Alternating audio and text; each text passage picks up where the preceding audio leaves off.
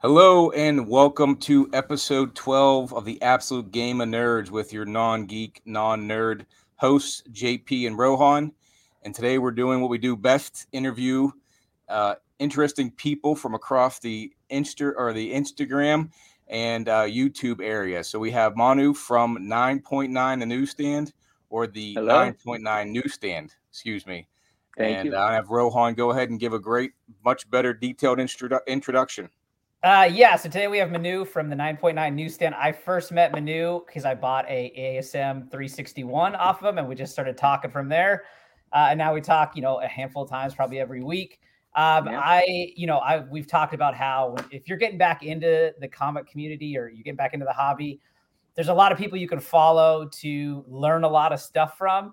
And Manu is definitely one of those guys. If you follow the 9.9 newsstand, he- he's got a lot of information and you learn a ton. I will say, most people uh, have like a very general, broad scope of information that, that you can learn from.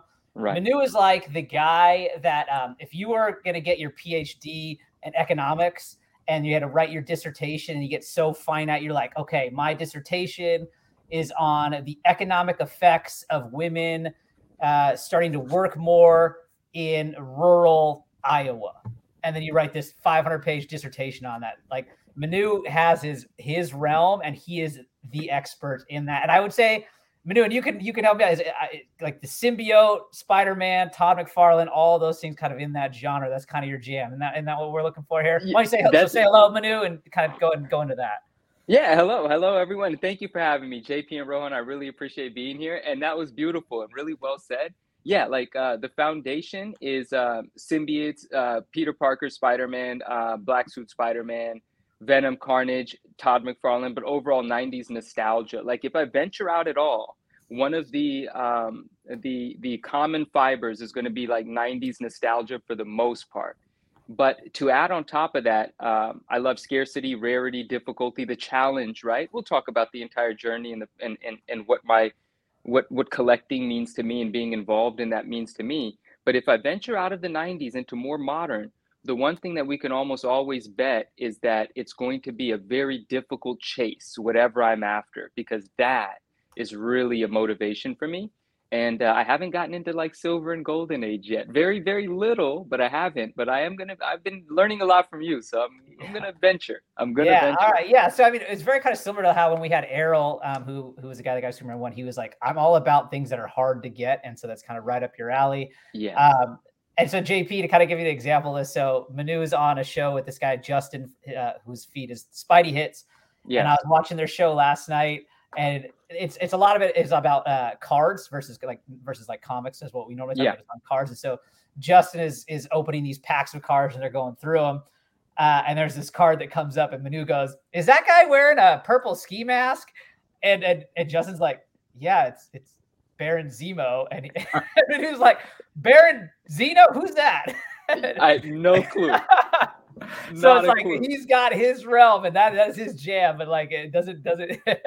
And I love that you said that. You're like, you know, there's people that have like, you know, they know a lot about a lot. And then like me, I just get hyper focused and deep into the specifics of something so nuanced and rare. But I like to become a master of that. I like to become the the resource for anyone else in the world that might be seeking that out. Like come to me. And if you just want to learn, I'll help. And if you want to buy, maybe I've got it. You know, I like that. And I will tell you, I, you know, uh, recently, I, maybe it's not been recently, but I mean, I've obviously been in this hobby back in just fairly recently, but it seems like there's been a lot of hype all of a sudden generated about these wizard ones with the Spider-Man in the magic suit. I would say, at least from what I know, Manu is the hype man for that world right there. I mean, I'm so proud of you of hearing you say that. I'm not gonna I'm not gonna say yes or anything, but like you can see it on my face. I'm so happy to even be brought up in that conversation or to be thought of as a part of that. And I would love for tonight to just we should have some wizard conversation. Talk about Yeah. how we got to this point. How did we get where we are right now in wizards? Because it wasn't by accident and it didn't take very long. It's like a two year journey. Um, Yeah. But I boy, did it. it happen. and I love on your I love on your Instagram profile it says curated by a '90s snob. I love that you saw that. I I literally just changed that. I saw that too. I, I literally was just looking at it before. I was like, oh, let me just check his feed real quick if there's anything I should want to ask about. I just read at the top and I was like, oh, that's great. I love it. I yeah. love it. First time I've changed my bio since getting on in late 2020, whatever the first year of COVID lockdown was. Late yeah. in that year was my first time on. Yeah. Yeah. Um, so, on anyways, Instagram? we usually start. Oh, yeah. Yeah. Yeah. So, Manu, we usually start with kind of an origin story, and we kind of already okay. got into a little bit about that. But why don't you just tell us who you are, where you're from, what you do, and then we'll kind of get going from there. Okay. Wow. And um, I I talk a lot, so I'm going to try to control that. Uh, I, my name is Manu. I'm the 9.9 newsstand. That's the brand that I decided to name myself when I first hopped onto Instagram, right? Late in whatever, like we just said, whatever the first year was of uh, COVID lockdown. I think that's late 2020. I think 2020. yeah. Yeah. 2020. Yeah. Late 2020, I, I, I started the Instagram account, the 9.9 newsstand, and there's a very specific and intentional reason why that's the name. And I'll get into that in a moment. But what brought me to Instagram that is actually when I came back into collecting. Like my hiatus from collecting is decades long. And within those decades, being removed from, you know, being uh, preteen into my teenage years when I was actively at comic book stores in the 90s when everything was the, you know, it, it was the biggest collecting uh, period mm-hmm. until now. And then we had a collapse. And that collapse sort of fell in line with me becoming a teenager and then you become aware of so many other things in the world and you know your your your interests they they shift they change right mm-hmm, mm-hmm. and so i had exited uh, collecting uh, in the 90s like so many people did but over the decades i've lived in many places and everywhere i've lived there was always four comic books that were always with me. They were always at my, like in a drawer next to my bedside or somewhere. They weren't necessarily displayed but they were always with me. And that never changed. And and from time to time i would find myself going into a comic book store because the smells wake up the nostalgia you know you'll find like an Erik Larsen or a mcfarlane cover for eight nine dollars but i have no idea what the market's like what the community's like but i'm like oh yeah i'll buy another one of those. You know just bring it home for the nostalgia hit right? What what were the four comics? Right so it was uh spider-man one of course right? The todd the mcfarlane. standard, the todd mcfarlane torment series right? The standard green cover um, and then there was also the silver cover, which was still polybagged with that big like number one collector's edition red logo yep. on it. Yep, like literally. My mother bought me that book for like twenty dollars in the '90s. It was a wall book, even though there's yeah. thirty bajillion of them, right? Because yep. that's the '90s for you. You could buy that book now for less than what what my mother paid for it 30 years ago. But it's it's far more important than that twenty dollars. So there was the two number ones, there was Spider-Man number 13, which is the homage to number one, yep. but with the symbiote suit. And there was an issue of 363, which is the floating heads of Venom, Carnage, and Spider-Man by Bagley. Bagley and McFarlane, they shaped me, you know, as yeah. a child at what my visual delights were, right? It was that. Um, and so those are always with me, not expensive books, but invaluable to me. And those four copies, of course, are still with me uh, it's not it's not it's not like that's saying something huge like what am i going to do sell them for 30 bucks you know like it's not a big deal that they're still with me but they have they're, they're they're priceless to me and so those are always with me but like the story of a lot of people that i've spoken to in the beginning of covid you know to add some context prior to the shutdown prior to covid i was already going through a personal transition where i was already making a lot of life decisions that were not the way that I had lived my life up until that point. I had been removed, I'd started to remove people from my life. I'd started to really pay attention to where my time was going, who my time was being spent with. You know, when I'm putting energy out there, what sort of energy am I getting back? When I wake up in the morning, what are the effects of who I've socialized with the evening prior? You know, what sort of anxieties do I have about who I have plans with, so on and so forth? These kind of like really like I was in a I was in a really positive place of thought right before the pandemic. And I, I had also just made the transition to being a vegetarian. I know this has nothing to do with comics yet, but it's going to tie in. It's just to, it's just to, to say I was in a space where I was looking for change. I was looking to change my life, change how I felt about where my efforts were being spent. I had had successes in entrepreneurial endeavors, so on and so forth. And I, I just wanted something different with my life. And the pandemic happened. And one day, um, visiting my parents, I pulled out a short box of comic books, like so many people did, you know, just for fun. I pulled out a short box of comic books and I brought it home with me because that in my mind my uh, plans for that evening were to just enjoy flipping through this box one by one just to get that feeling back to connect with who i was when i was younger because i never lost that person. It just got you know other things happened right? And mm-hmm. as i'm flipping through this box i'm deciding well let me see what's on ebay. This is my beginning of coming back into collecting and figuring out what's happened in this market you know in this marketplace what what is this community about? And i start looking at some prices of some books and i'm like okay you know 20 bucks 15 bucks and i see you know plastic cases on books and there's these graded books that have much more value. I'm like what is this? I had never seen a graded book in my life. And so i start going down that rabbit hole of understanding what is cgc what's a graded book? What's a 9a and I started discovering as I'm flipping through books that there's multiple versions of the books that seemingly appear to be the same, but there's direct edition and newsstands. So we're, you know, we're talking the 90s, right? And the first newsstand, I, I, I learned right away what a newsstand was. Um, and I got excited about that because it triggered something internally that just works for me. Oh, wow, this is what was neglected back then. No one cared, no one paid attention. And that's why it's so hard to find them at a high grade now, which just it resonated with me like oh those are going to be what i'm after now. Like i want not the additional art that we all wanted in the 90s if we mm-hmm. had a choice between barcode and actual art we're taking art you know? Right. yeah definitely. but, you know but especially mcfarlane makes, books. Especially and that makes perfect sense. I do not no one can argue that. But the the thing about it now that's replaced the idea of art versus lines is the emotion that a newsstand brings to the table you know, something that survived neglect and being not cared for. You know, bookstores, I mean, I mean comic book stores, collectors, careful readers, bag and board as soon as you walk out of the store or before you even walk out of the store.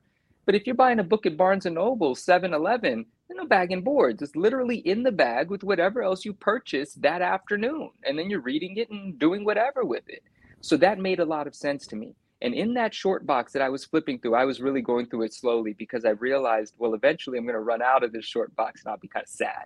But in the middle, I saw it. Th- I didn't even realize, I didn't remember that I had a 316. But the interesting thing about Amazing Spider Man 316, that beautiful book that we all love, well, I love it. I'm assuming you guys love it as no, it's well. great. Yeah, it's great. Right. I had a framed piece of artwork, uh, not like an original art, but I've had artwork in my home of that image, even when I'm not in collecting, even as a 30 something year old, you know, just living my life. And I saw that book in the middle of the short box and I was elated. I'm really, I'm sensitive to like emotion and that emotion I can't forget. And as I slowly reached in to pull it out, I had already given myself a, um, a rundown on what a newsstand was. For some reason, in my short box from I'm 12, 11 years old, the 316 was a newsstand. And it just felt so right to me. It felt like the universe was signaling to me, like Manu, yeah, you you kind of stumbled upon this day where you pulled the short box out, but this 316 being a newsstand is the universe telling you something. And I got really excited and I decided I, I'm going to start an Instagram page and I'm going to take a picture of some of these books in my short box and I'm just going to see where this goes. And the reason I went with the 9.9 newsstand is because I just started learning about grading and I was like, well, forget perfect. I don't want to go after perfect. 9.9 seems pretty hard. And I love what a newsstand represents. So it's just a state of mind. The 9.9 newsstand is about striving to be close to perfect, even in the face of adversity when no one thought you would make it and no one cared to help you make it. That's hmm. what I feel with, uh, with a high grade newsstand, you know? So that's why I chose that name. And that's how I got back into collecting. And what's happened since then has been nothing short of I'm just beyond grateful for the experiences. It's been a whirlwind. We've I've learned a ton. I, have done I've I've knocked off certain goals that I've created for myself, and we're still going. And it feels like the beginning, and we're like a couple years in, and I'm just super excited about everything. So that is a long-winded origin story. I told you I talked too much. I, I was I, I, was very curious. Actually, it's interesting to hear you say. Um, that, I mean, you've it's it's only been a couple years since you're back into the collection because JP, I don't know how much you noticed, but like, so Manu will sell, like, he'll post a book on his Instagram story, you know, this, whatever, and then it'll have his price. Yeah. I, I swear, dude, I don't know anyone that sells a book as fast as you. Like, you have definitely got, you've cultivated your following that I love it. Thank you. the you. people that follow you also want what you're putting out there. And like, I just feel like you put some out there and then the next slide's like sold, thank you. And I'm like, how does this this so fast? It blows my mind every time. It almost brings me to tears every time because I'm just so damn grateful. Is there any level of profanity allowed? I apologize. Uh, oh yeah. yeah Go I'm for just, it. I, I'm just like, yeah, JP's like cock balls. right? Yeah, exactly. Um, no, I'm just, I'm just kind of blown away. Like I definitely set out with the intent to create an environment of engagement.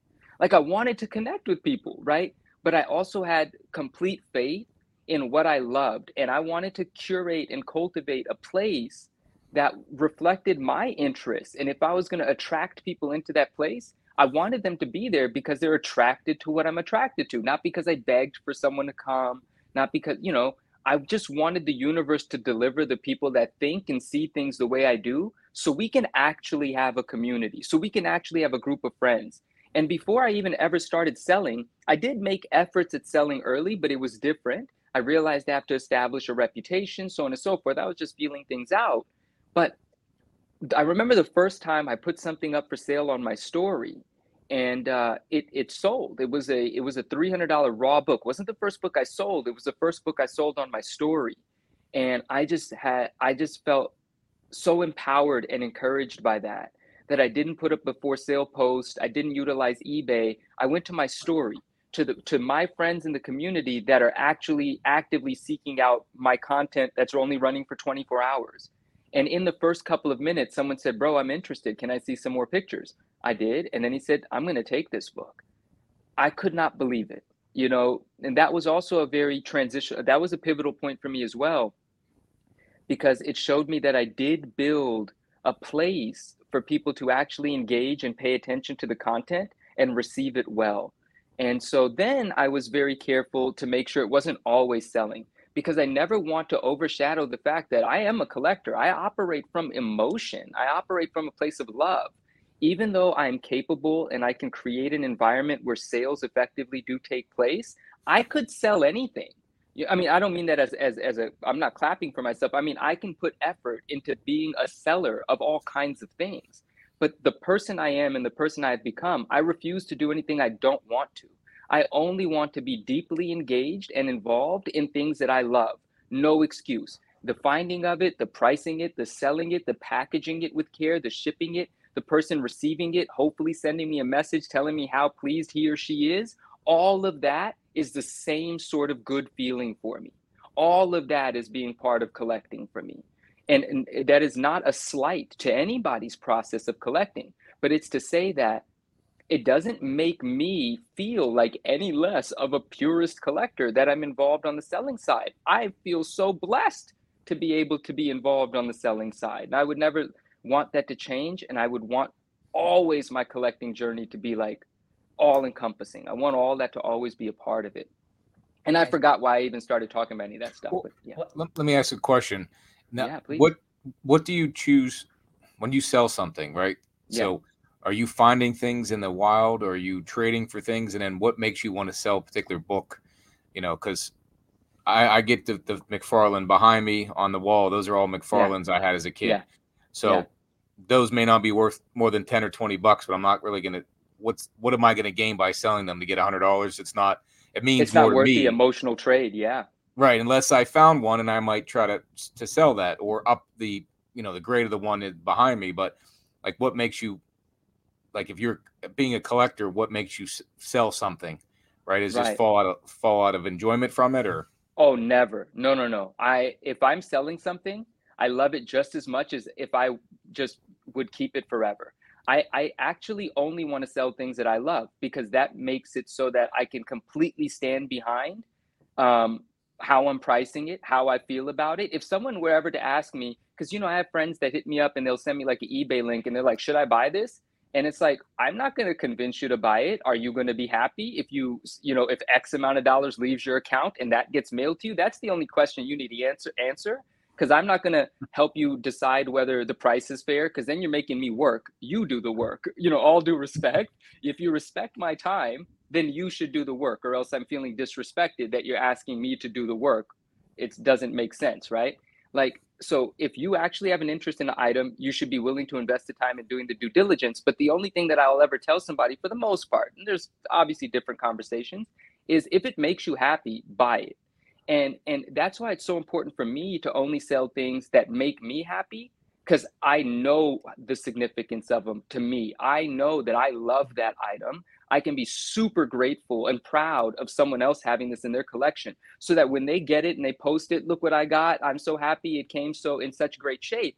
I'm not going to be ashamed of posting it on my story like I sold that to them at that price. No, no. I'm going to be proud of the price, the product, everything, everything about it. Uh, and so, it, but that's just a part of the answer. But it's a really great question because to tie this into my character as well, even when I was younger collecting, um, in like literally seven, eight, nine years old, I was always aware that this is a marketplace. I've always had an entrepreneurial spirit. So selling just feels good to me. Even if I cry a little about what I've let go of, the fact that I sold it gives me a rush. So that's also a motivation. I'm motivated to sell because it feels like a, a victory every time it happens, right? Anytime somebody sends me money for something, I'm like, I can't believe this is actually still happening. This is amazing. I don't want to stop. Um, and aside from that, this is interesting because I was having this conversation and this thought earlier. Like, there's the word flipper. Sure, I flip, right? But I'm not that flipper, meaning I'm not out buying a bunch of stuff retail and then marking it up, you know, in height. Like I'm not buying a bu- I'm not waiting at the drop of some comic book trying to buy as many $5 copies of it as I can and then trying to sell them a hundred of them for $15 a pop. Like no, that's not what I'm doing. That's not what I want to do. I don't want to be up to speed on what's hot for whatever arbitrary reason right now. No. Emotion and and and the sentiment and the nostalgia on something I believe is a value proposition and it can sustain over time. So I'm not worried about spec or anything. But another motivation for me selling is definitely profit. I love when I accomplish something because of my time and effort, my knowledge, my education, my hunt, my persistence, my awareness, my attention to detail. Get something either undervalued because I found it in a place where they didn't know what it was. And I know that I have an audience that would appreciate it for what I know it to be. And there's a margin of profit. I love extracting that margin of profit. That allows me to continue doing what I do. That allows me to reinvest into buying more fun things and trying more experimental grading, right? So it feeds itself. But so money is definitely a motivation. I'm not, I don't ever sit around say, oh, no, I don't do it for, no, money is a great motivation. If you buy a book for $500, right, because you took a risk and then you invested a couple hundred bucks, press, clean, and grade, and all of a sudden it's a six, $7,000 book that feels fantastic, right? And oh, you yeah. can put that book in a box and you can pull it out every once in a while and look at it. But when I look through a box and it's $6,000, $6,000, $6,000, one of the loudest thoughts is, I should probably um, convert this back into cash so that we can keep this thing going and do more amazing things. There's only so many $6,000 books you could pile up before you're like, um, that's a lot of money over there in that corner, you know? and it, it's, it, so I'm a hey, big. I, oh, I'm I, big, I'd be having with a pile of those six thousand dollar books yeah. any day. I mean, I yeah, you, man, the first graded book I bought was a hundred bucks, right? And I was nervous wreck because I didn't know what I was buying. And then it, the encapsulation came in. I was like, all right, so this is what it is, so on and so forth. It was also my introduction to like CGC's poor quality uh, quality uh, control. there was like a broken piece of plastic in there. I was like, like I'm messaging the guy on eBay, like thinking I got ripped off. Like, what is this? And he had to explain to me, like, you don't know what you're talking about yet, guy. But CGC is a joke. exactly. and. I was like, all right, a hundred dollars to learn something invaluable. But um, so I love selling. I love selling the sort of things that are really difficult to get. And every time something difficult leaves my collection, I have now the luxury or the benefit of getting to challenge myself to recreate that grade or find that item again. But also, there are things that I do not sell. And it ties into what uh, Rohan was. Uh, you were so kind to bring that up on that other episode, man. I appreciate I was, that. The Forever bring, PC, yeah, right? Yep. Yeah. Um, there are things that you can call my Forever PC, but my Forever PC, no shame in me saying this, there is a price on any of it, right? I may not ever sell those four books that have always been with me, but they're not worth selling. So I don't ever have to make that decision. Those right. I'm always going to be able to enjoy the emotion of. But there are certain books that emotionally I'm completely attached to. But the truth is, the price that I want to sell them for are six figure prices. And if those offers come, those books will go. They six might not figure. hit six figure value for years and years and years, but I love having them until that happens. But when that value is realized, they're going to go. And I'm going to use that six figures to do something very positive in my life, my family's life, so on and so forth. And that positive effect of introducing tens of thousands of dollars into you know your your your routine and your life uh, to me is is more precious as long as you don't frivolously waste your money than having the one item and the memory of the one item the execution of achieving that into my collection i'm never going to lose that experience it's always a part of my journey and that's something that I think did resonate with Rohan. I'm really glad that it did because I mean that from the bottom of my heart. There's not a single item that I've sold to someone that I don't feel like I don't feel the loss of it. Sometimes I miss it. I'm like, oh, I'd, I'd really love to have that back. But then I just think back on the fact that I had it and there was great profit in the transaction. Hopefully there was. And it all just makes me happy again. And I'm like, well, I'll, I'll make it happen again, you know? And um, that's kind of what drives me. But there's certain one of ones that you can't recreate. I can never make happen again. Those ones I have like this price point in my head. And one day they'll get to that price point, And at that point, I'll, I'll move them. So, real quick, I want to ask two quick questions before we continue on this conversation. So, one is Instagram your sole place for selling now, or do you sell anywhere else? And then, two, when we first started chatting, when I bought that ASM 361, I had asked you, Are you a full time dealer? At the time, you said, right. I may be getting there. I still do some, I think, marketing work. It was. Yes. Um, yeah. Are you now a full time seller only, or do you still do both, or what? And so, those are the two questions no uh, beautiful question. So in terms of selling my primary source of selling is not even what we see in our stories. You know when i see something on my, when you see something on my story it's because it's entertaining for me to take a picture put it on my story and hope it sells. Sometimes they don't and a week or two later i'll put it back up. That that's a fun thing where it keeps me engaged. I love it. But most of my selling happens just through um, one-on-one communication. People i've mm-hmm. sold to in the past maintained relationships with we're in conversations every single day whether it's a book I ever post, they don't even know it exists. Sometimes people, you know, say, if and when you get this book, I'll pay you X. Well, that's always in the back of my mind. So I'm like, oh, that if and when, I'm going to make that if and when happen, you know? And so there's plenty of books that come and go, no one knows, but it's all one on one. And it's usually just through personal communication. I stopped selling on eBay, not because I don't love eBay. I love eBay. Um, there were just certain annoyances that I wanted to avoid and it actually inspired me to be better at finding my own you know personal buyers private relationships. And um, so I, I, decided to put more effort into that. So personal relationship is basically where and the reason that works out is that i'm not a volume seller volume seller and i don't have intention of becoming. Um, i am perfectly happy selling you know several smaller books raw books just having fun shipping things to people that want cool stuff and selling five seven or eight high dollar dollar items per month.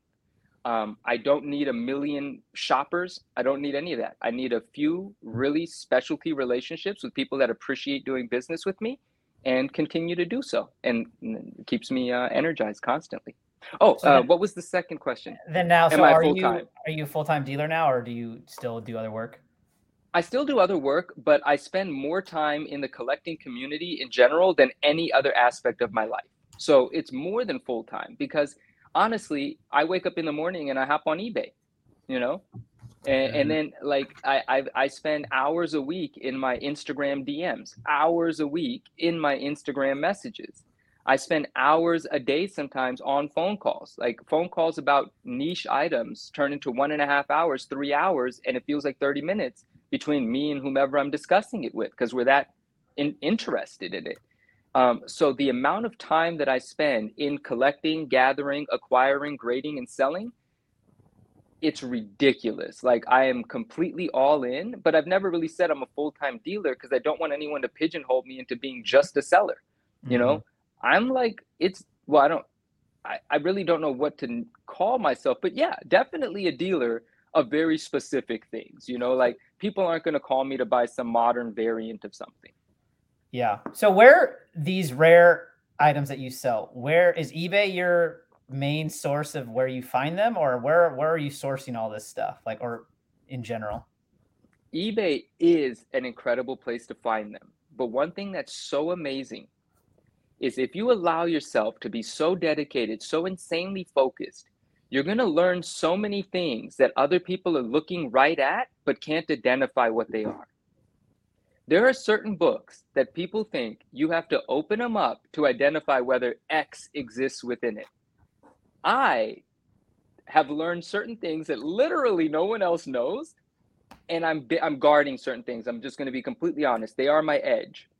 So on eBay, for a few titles, I could find the version of a book that's a multiple of what the person is selling it for, and they don't realize it. And when I purchase that book, my job is to sell it to the person that understands what it is, so I can mm-hmm. make that margin, of course. And I early on, I would feel kind of bad about it. But the interesting thing about this is your education i made this up and maybe someone else has said it because it's pretty good so but my your education is your edge right yeah no we, that you have I said we we had this discussion uh, in that same podcast you heard with Lunch Money Comics as he does like the flea market thing and garage sales, and we had this exact conversation of like if you come across someone selling something for X and you in your mind know it's worth 10x or whatever, yeah, is yeah. it your obligation to inform them. And I, I am with you. I, I agree. Like everyone's got a smartphone these days.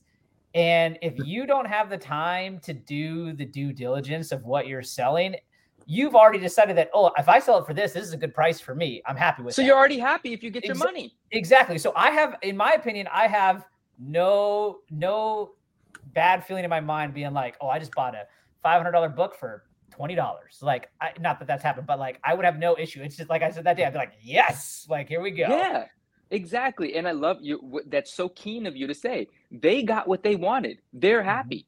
If you pay them the twenty bucks for the five hundred bucks, and then you send them a message saying, "Ha ha ha, you just left four eighty on the table," they're gonna feel like crap. But that's not what we're doing. We're giving yeah. them what they want, and we're doing what we want. They mm-hmm. never know they left money on the table. Everyone's happy right? And again, like so, when it comes to selling and buying, it's like you the person buying has no obligation to buy. It's just if it's what you want and it's a price you want it at, you're gonna buy it. Yeah. And as you yeah. as the seller, it's up to you to say, I want to sell this book or whatever it is I'm selling, and this is the price I know I can sell it for. Right. Again, if you didn't do the time to research what that number should be, that's your choice. Yeah. You know, and if I've got a personal relationship with someone, then yeah, I'll step in and and guide and advise. But if I don't know you and you're just a name selling on eBay, well, I'm going to do what I do. Um, and so, you know, so there, there's, there's that sort of arbitrage that can take place on eBay, and then there's also a lot of benefit to just being the first to see something, you know. And so you have to actively be on eBay a lot, but eBay is only one place. I also hunt in person, but that's quite a different sort of hunt. I do like going antiquing on the weekends you come up short more often than not, but sometimes yep. you find really cool stuff. And when you're into niche, it doesn't always have to be high grade to bring in the dollars. There's certain things that only 10 exist in the world. It doesn't matter how tore up it is, it's still thousands of dollars if you discover it, right? So I enjoy those kinds of opportunities. But one of the most, one of the greatest things that's happened is whether it was in person whether oh my guy put up the stand oh dude well I, I, uh, continue talking yeah. and then we'll, we'll talk about this because it kind of ties into what we're talking about right now. It, it does. So I'll, I'll finish this spiel real quick um, because I, I really want to talk about this. Certain purchases wherever they first happened comic book stores in person craigslist ebay whatever some turned into beautiful relationships that have lasted. And i've become the person that certain people come to to say hey i've got this. Do you want it and they value they know i'm going to make more than them off of it when i'm done but they value the fact that they can come to me and i'm going to pay them right away. And that is of value to people. So the repeat relationships have been hugely beneficial to me.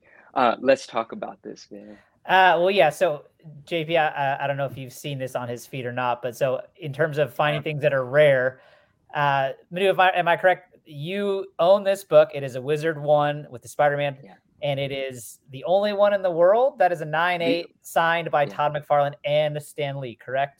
It's the only one in the world that's a nine eight signed by Stan Lee. It just happens to be that it's also signed by Todd. There is not a nine eight only signed by Stan. This is the only one signed by Stan. It just happens to also have Todd on there. Yeah. That's and awesome. I do own it. Yeah. This is one of the books that I won't sell until somebody makes me sell it. Right. Yeah. And uh, I really want to talk about I did a six figure book.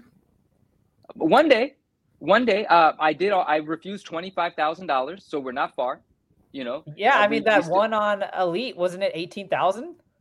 Uh, on on Grails, an SDCC signed by Todd T dot, not even the full Todd. Not to say T dot's not amazing. If it looks good, it looks great. I just posted a book on my Instagram, T dot signature. It's absolutely beautiful. But the one that sold on Grails, uh, this book I actually have right here. There's a few wizards that I pulled out, and I'll show them too. Um, we mean T dot.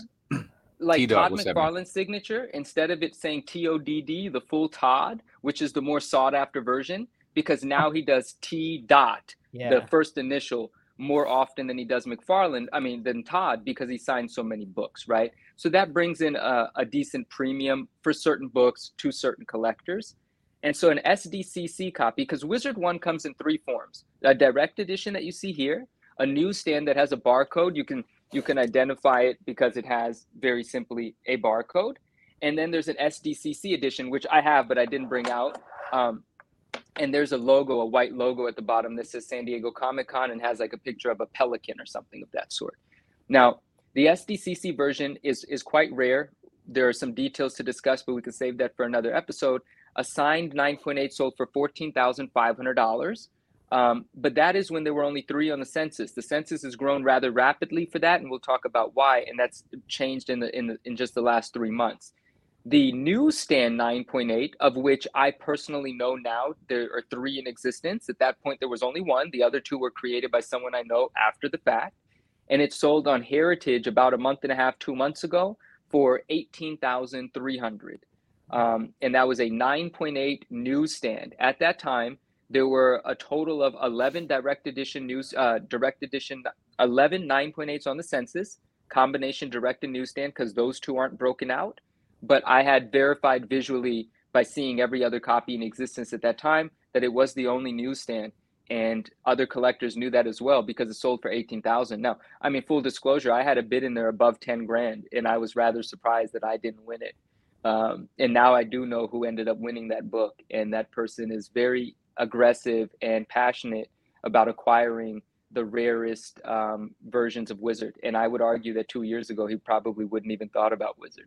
It's quite amazing what's happened since. So this particular book. Oh, sorry, Ron. Yes. I was gonna say that that newsstand that you pulled out was that a nine eight or is that? No, this is actually a nine six that I haven't shown yet, and it just came back from the Todd signing. So this is what we mean by T dot, right? It's not the full mm-hmm. Todd, and it's a newsstand, and it's a it's a nine point six. This was one of the raw newsstands from my collection. I started acquiring Wizards about three years ago when I first started. No one was looking at Wizards. So fun, amazing things have happened in that uh, span of time. Um, and uh, this one was one of three that I sent to the McFarlane signing. And the the SDCC one that came back in 9.6, it was full Todd. I actually posted that a few weeks ago on my story and I have sold it. And I didn't let anybody know the price I sold it for, but I sold it for a, the buyer's really happy and I'm really happy as well. But it's very rare that it was full Todd, so I sold it. I have another 9.6 SDCC coming back right now. It's also a T dot. I'm going to tell you about that in a second. So this is the newsstand. I am going to post this eventually, and then it will be for sale the, the newsstand has become the rarest version of this book. A 9698 newsstand is the rarest version of a Wizard 1. The SDCC is no longer the rarest version of a Wizard 1. Still very rare, but not at the moment scarce. Because of the excitement and enthusiasm surrounding Wizard, there's an abundance of them at market. So even if a book is rare, if they're all available, it's not scarce. Anyone can go get one as long as you're willing to pay. We have to wait until those trickle into collectors, like, you know, forever PCs and then we're going to see the values go up. But right now, values are going to go down because sellers are going to compete to sell. A lot of people graded just to sell. Now, if you graded yourself nine 9.6 newsstands, you don't got to drop your price. But if you graded yourself 9.2 directs, your prices have been slashed by 75% already because there's 30 available at any given time. There is not a single 9.6 newsstand available anywhere. But it doesn't mean I'm going to charge an arm and a leg, but it does mean the right buyer is going to pay me something that I'm going to be happy to say goodbye to it for. This is extremely difficult to do, which is why a 9.8 went for 18,000. You know, like I haven't been able to 9.8 one, and this is not the only one I've graded. So you had a the the direct edition, the San Diego Comic Con, and the newsstand of that same book. You've yeah, multiples. Yeah, right. I mean, right now, currently, I own all three in multiple grades, and I've had several more, and I've sold many. There are there are very happy collectors out there that have nine eights in their collection because I graded them, and that's where they went. When when the when the direct edition census only had um, two blue label nine eights and four yellow label nine eights, this is one of the four. So it was very easy for me to verify that the other three were not signed by Todd McFarlane because there were only four at the time. And of those two blue labels, I knew the owners and then I started to make them. The third 9.8 on the census was a raw copy that I sold to a friend. I didn't anticipate it was a 9.8, it became a 9.8. So then I was like, I'm going to stop selling these and I'm going to grade them. And then the fourth one to be added to the census was my 9.8. And I actually sold that one for $6,000. And people were like, What are you talking about? That's crazy. You cannot get $6,000 anymore for a 9.8 direct edition now because now there's like 17 on the census and mm. there's a handful available, right? At that point, I was the only person that had one. And that collector, he's a he's a well-to-do gentleman. He's not upset about the price. He has since then bought them at half the price. And the way that he you know tells me the story is, it's all right, Manu. I just brought my cost down. My cost basis right. just came down. Dollar okay. cost average down. Yeah. Yeah. So for people like that, they're just having a good time and they've got the money to do it, and it's great. Okay, so this nine eight here, signed by Stan. I had it for a long time before I posted it. When I purchased this book, man, the story of buying this book, dude, are you ready for the story? Because I get excited about this story. Yeah, give us it. Give it. it. All right. So I'm gonna leave the price out just because I feel a little bad about saying the price now, but it was a no-brainer to buy it. But the way that I'm built, even if I know no one's looking at this, I can't believe this has come available. I have to buy this. It was one night around 9 p.m. I saw it on eBay and I was like, I gotta buy this book. The guy had it for a price and he had a best offer. But me being Indian, bro, you gotta make an offer. You gotta make an offer, oh, right? Oh yeah, baby. Oh yeah. You know, I don't I don't want to pay the asking price. Then I feel like I got robbed. Yeah. I have to make an offer. We're so we're, we're offer. born negotiators. Yeah, we're bo- exactly, you know, exactly. So I make an offer the guy responds and he goes, uh, Thank you for your offer, but someone else just made X offer and it was higher than mine. And I was like, Oh, that's fascinating. I'm glad that you told me that. And then he goes, I'm going to send out a counter to both of you guys and it's going to be whatever it was. So he sends the counter and me being stupid, for some reason, I sent it instead of accepting the counter, I messaged him and I said, What if I countered at this? Would you take that? And as soon as I sent that, I was like, I'm such an idiot. The other person has already offered X. This counter is only a little over X. The other person's going to buy this book, whoever this other person is. So obviously, I bought it right away. I was like, Oh, I'm sorry I sent the message. I sent it, but I just bought it, paid for it, right? Immediately after that, the person, the other person I didn't know was a friend of mine I get a text message or a DM, I forget, with a picture of this book. And I go, bro, I just bought that. He goes, that was you? Because the, the guy I bought it from also sent that guy the same message. Like, I've got another guy offering on it as well. And I didn't know that I was competing with my friend. And my friend is the only other person in the world that I know that is as passionate about this magazine. If it was going to go anywhere, it was going to go to either he or I I mean, admittedly, I'm super happy that it came to me, but also I'm super happy that he and I get to have this conversation and connection. But after the book became mine, meaning I paid for it on eBay, and I even got some eBay bucks for it, right? I get a message from the guy. Actually, I get a phone call because I guess that's part of the information that gets sent to him when I when I'm the buyer. And he introduces himself, and I said, "What's up?" He goes, "Hey, did you pay?" Said, Yeah, I paid. That's why the book's mine now. That's why it's sold. I paid. What are you talking about? He goes, Nah, man, the money didn't show up in my account. And I said, Bro, and I had connected some dots. I had actually bought something from him on eBay before. Ironically, it was a raw Wizard One signed by Todd for 300 something dollars months prior. And I saw that in his sold listings connected who it was. And I said, dude, I bought from you before. You know eBay, you know how this works. You're not going to get any money until, depending on if you're in good standings with eBay, it, depending on whether at, at the very least you're going to have to uh, you know put tracking up and at least have the book marked as shipped. No one's going to give you any money and chances are ebay's not going to pay you until the book's marked as delivered on my end. What makes you think you're going to get the money right now? That's not how ebay works you know that. And so he was like bro i need the money. And i said dude he said let's cancel this order and you just do it paypal. That way you'll save some money too. Like i'll knock the cost down. And i said do not cancel this order do whatever you want. Do not, I mean, sell me anything. I don't care what you have. You sell me anything. You need a thousand bucks. Sell me something. I'll send you a thousand bucks right now while we're on the phone. Do not cancel this order. He goes, man, I got to think, I got to look into this. He hangs up. I get a refund for the amount right away and a message saying the order was canceled.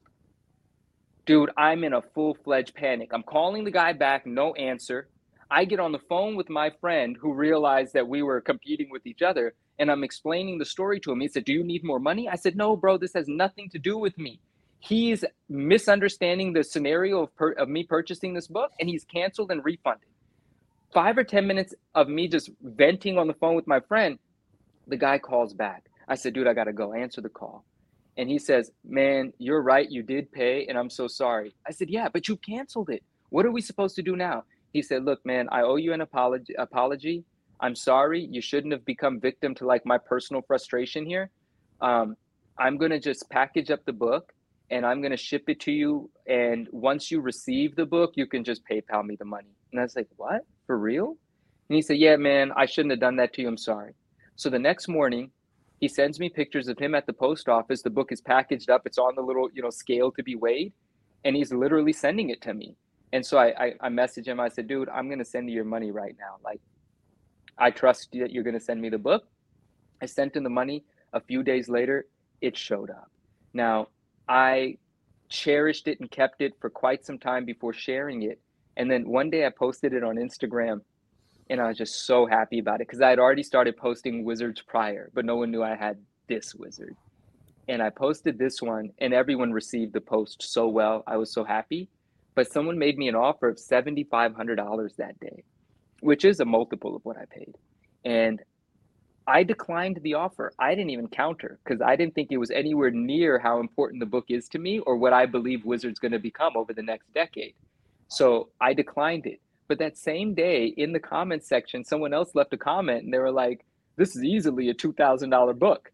And I was like, yeah, someone just offered me three and a half times that. It is easily a $2,000 book. And I just kind of enjoyed that, you know, just like a personal little gratification and then somebody that became one of you know these people that I have a private relationship with that buys from me, um, he he caught the wizard bug, and and he calls himself he's my group he's my great friend, but he calls himself lovingly, jokingly calls himself second place, because this book I won't sell him, and this is the only wizard that no one else can recreate, right? and you could grade nine point eight, you know the hunt is still alive. This is not. Uh, well, a poor choice of words. Rest in peace. I meant the hunt for this. You can't hunt for this, right? And so he started a conversation with me about this magazine. This is before the newsstand sold for 18.5, many, many, many months before. And he made me an offer. He said, dude, I just have to have it. Um, I'm just going to make you an offer. You're not going to be able to refuse it. I said, you don't know what I think about this book, but all right, what's your offer? 25 grand. And I said, I'm refusing it, man. And he said, what? I'm going to call your bluff. I said, if you send me 25,000, I'm going to send it back to you because I'm fortunate enough to be in a position where I'm, I don't need to utilize the 25,000. So in my heart, I'm just going to know that I've lost this book and have a, a, very good amount of money. Like people will think I'm crazy, but it's not an amount of money that I have to dip into. So I get to weigh that as part of my decision making, and I'm not going to sell you this book. And he said, Well, how much do you want to sell it for? And then I said something I'm not going to say out loud because it's, it's just silly. And then he goes, "Well, I can't do that." I said, "Well, you're you do really well. So why don't you continue to do really well? And this book will continue to be with me. And one day we'll pop a bottle of champagne and I'll ship you this book. But just keep kicking butt in what you do until you feel good about sending me what I want for the book." Yeah, I, I mean, yes, that, that's exactly right, though, right? Like, I mean, you have no obligation to sell it, and no. So if you if he wants it from you, like he's got to compel you to, and that number to compel is whatever you want it to be. I mean, no. yeah, yeah, and uh, please, JP, yeah.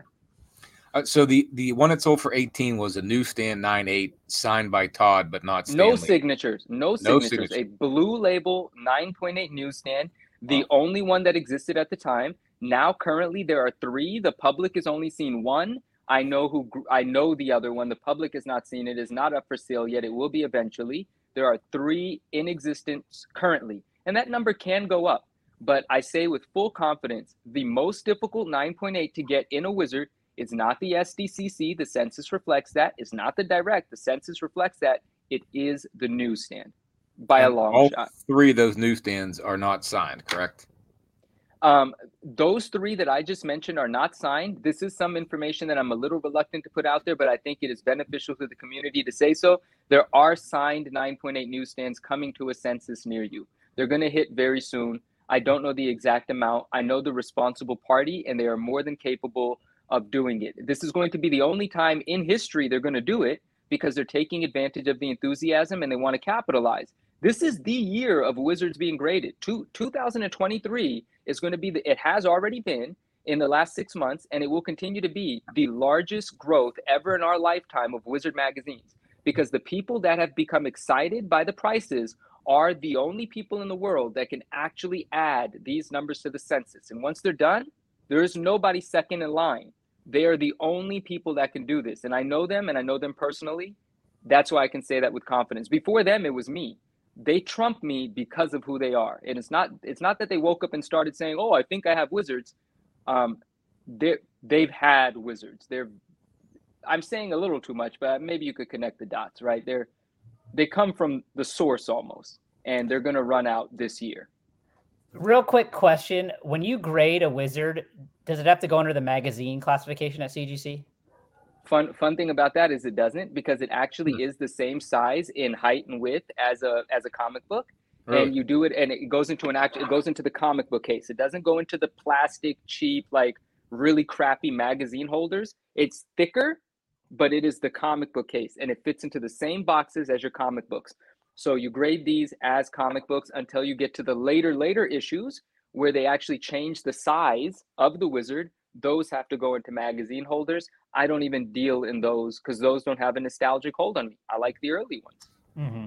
yeah so there's wizard 15 yep and behind it is my daredevil book right so essentially mm-hmm. would fit into a like a golden age package i think golden age um mylar yeah and, and i use golden yeah. age bags and boards for my wizard magazines you're absolutely right yeah i just realized it's it's too big for the silver age one I have, but it would fit into a golden age one. So yeah, I didn't realize I always thought go, they were bigger. No, no, they're like the same dimension, just thicker. But the reason you have to go into a larger bag is because that that thickness of the magazine yeah. is obviously using up vo- va- um, whatever the, the, word is, the volume in the bag, right? No yep. science, right? so you know, I, just as a quick story on Wizard, um, I don't remember, and maybe you do, Manu, remember what issue it was.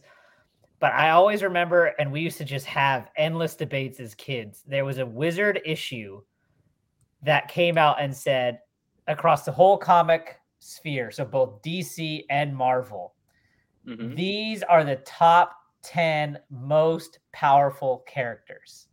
And the reason why it stuck out so much to me is because number two, to everyone's surprise, was Superman. And number one okay was Silver Surfer, and Silver Surfer was is my all time favorite character. And so I just remember nice. as a kid that we just, it was a constant like debate and like because my brother is a huge Superman fan, um, and so I don't know what issue that wizard is, but like that specific story will always stick out to me when I think about wizards. I don't remember that issue, but I love it, and I love that number one was Surfer for you, and yeah. that also means that you need a copy of Wizard number five. Do you have a copy of Wizard number five? No, I don't. I don't. That's the Silver Surfer cover, man. You got to get one. All right, I'll look into that. That's awesome. I, yeah, I, I, I'll, I can't remember. I, I remember the Spider-Man one, and I remember this one right here, the Wizard, uh, the the nine with Venom. And you remember Eleven because you recently picked one up, did you not? Yes, the Spawn one. Yeah, I got that. Yeah, I got that one. Those are the. I do remember those three.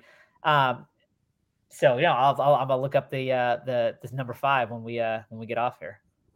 Awesome, man. Yeah, man. I, I I love the Wizards. The first recorded sales that like CovrPrice and and and key collectors started to report on were were my sales last year, right? The humble beginnings, like I sold a 9.4 newsstand for 1100 bucks. but that turned heads. People are like, wait, people are paying over a thousand bucks for a Wizard magazine, and they wrote articles about it on CovrPrice and stuff. And I was like, this is actually happening. Like what I feel for this magazine, what I believe, this is real, man. Like, yeah, I, I think I wasn't. There was one I think that just sold on. It's they're on Heritage now. A, a, direct edition file copy just sold for 30 something hundred and uh, there's an sdcc file copy coming up on auction on the 10th of this month. It's probably you know so a couple weeks worth of bidding or however heritage works. Um, but yeah they're on heritage now yeah. And we'll talk about what a file copy means. Jp yes please. I was just uh, go ahead if you want to go talk i got something no no no no, no, no, no no please. Um just i was talking to someone today at at the auction, the local auction, and we were talking about um, VHS tapes. Yeah. And the company that grades the VHS tapes also yeah. runs the auction that sells them. So that's why those yeah. prices have been inflated. But I given the fact lot, that yeah.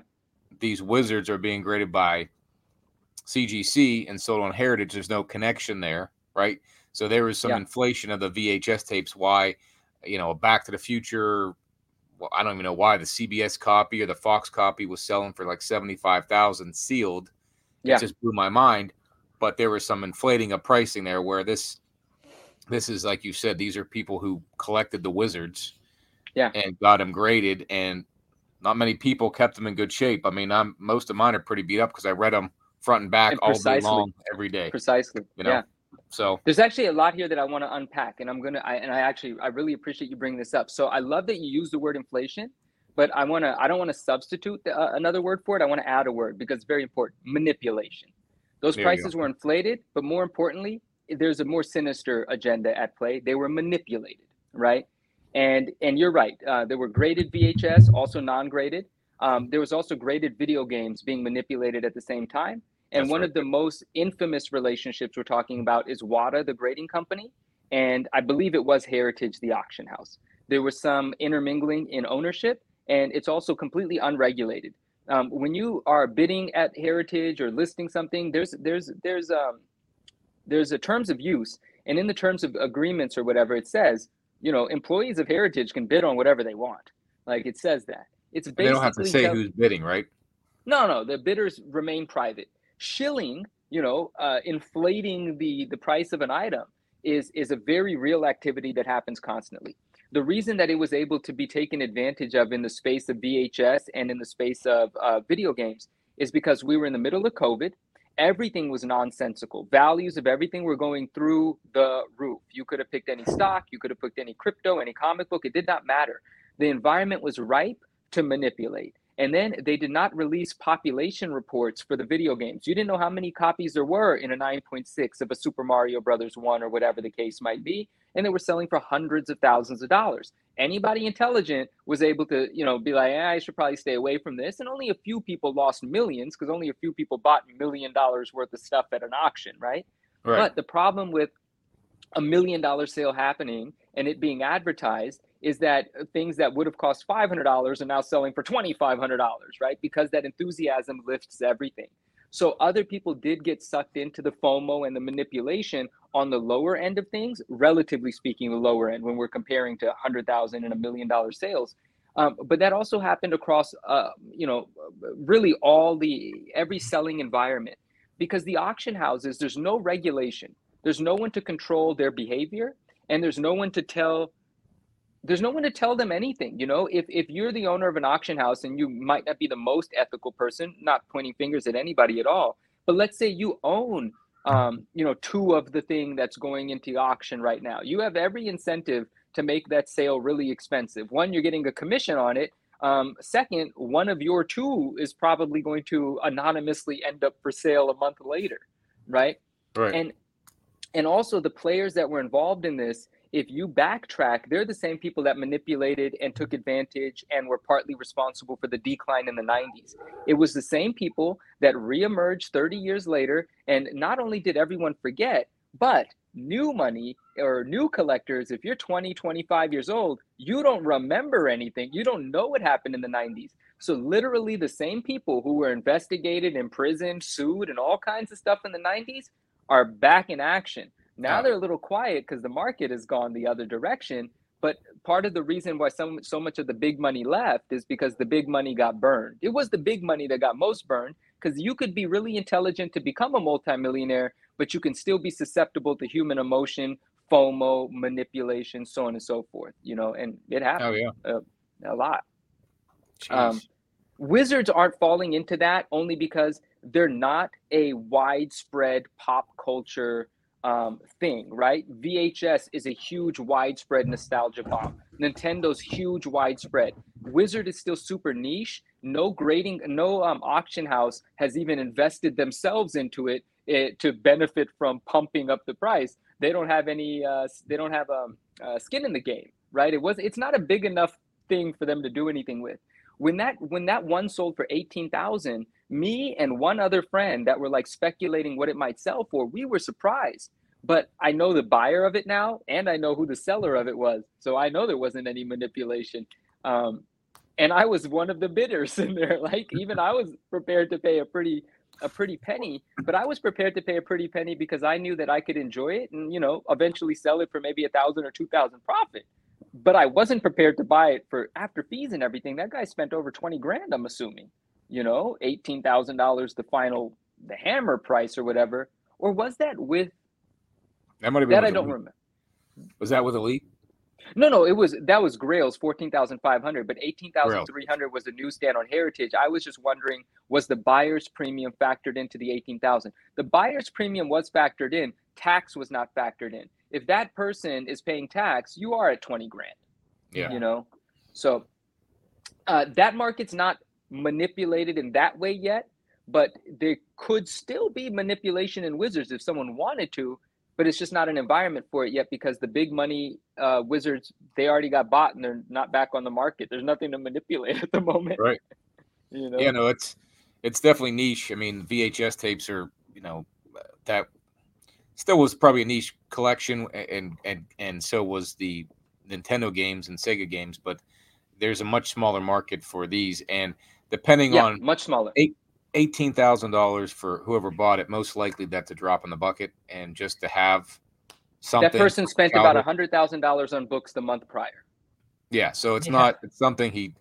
It didn't affect his income, and most people that you say got burned were the millionaires, and it probably didn't burn them as badly as it would have been if Joe Schmo got into the FOMO and, and bought too many expensive books, right? Because they even though they're smart and got the money, they're not smart not to fall into FOMO, like you said. So exactly. therefore, you know, they, they made a mistake. They're looking to take cash, put in something else that may earn an earn a rate of return better than cash, and they got burned and you know they got caught up in it. So, oh well, find the write it off and find the next investment, most likely. Exactly. Yeah. But exactly. it wasn't small time guys. So just like the no, '90s were more of us buying 100 copies of Superman 75 and saying, I'm sending my kids to college with this, right? Yeah. Yeah. Didn't happen. You make such a good point because you know it you it could be said universally. Most people did not get hurt by the pump and dumps like normal people they didn't they just have a talking point now they just have something to verbally complain about oh the market was pumped but they actually had no they were life wasn't affected at all. They didn't buy a pumped item. They didn't lose money on an expensive book. They never bought anything. They never sold anything. They're just enjoying the narrative and being part of like controversy right? Um, i do want to say though i love vhs tapes. I actually do believe in the value of sealed nostalgia uh, I love graded VHS. I haven't graded any, but I do have a nice collection of my favorite sealed VHSs. And one day I will grade, but there's plenty of time before that market matures. You know, it's not like it's not like a real market yet. It's still figuring itself out. I also love graded video games. I understand the idea when people are like, dude, it's sealed, it's in a box. Like, what are you grading? The cellophane? Yeah, literally, you are grading the cellophane. Like, you are and you don't get to experience or play the game. But that is, let's not be disillusioned. Is that the word? I don't know. But the, the point is, encapsulating nostalgia is just something that works for nostalgia seeking collectors. It doesn't have to make sense. We are literally hunting the highest grade encapsulated nostalgia. You know? Oh, I gotta real quick, I just gotta say, I knew they still did video games. I did not know they grade and sell VHS tapes. Yeah. Oh yeah. Well, they, oh yeah. That's what that Ooh. Back to the Future was a graded VHS sealed. But he, yeah. but here, let me add. This is just a side part.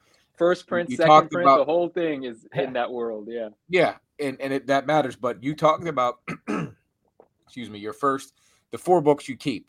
One of them is Yeah. the Spider Man, the green in the bag, Yeah. or the silver in the bag, right? Yeah, yeah, yeah. Isn't bag, that mint? I always thought that was mint. So why is a VHS tape considered mint if it's sealed in cellophane or a game, but that Spider Man's not mint?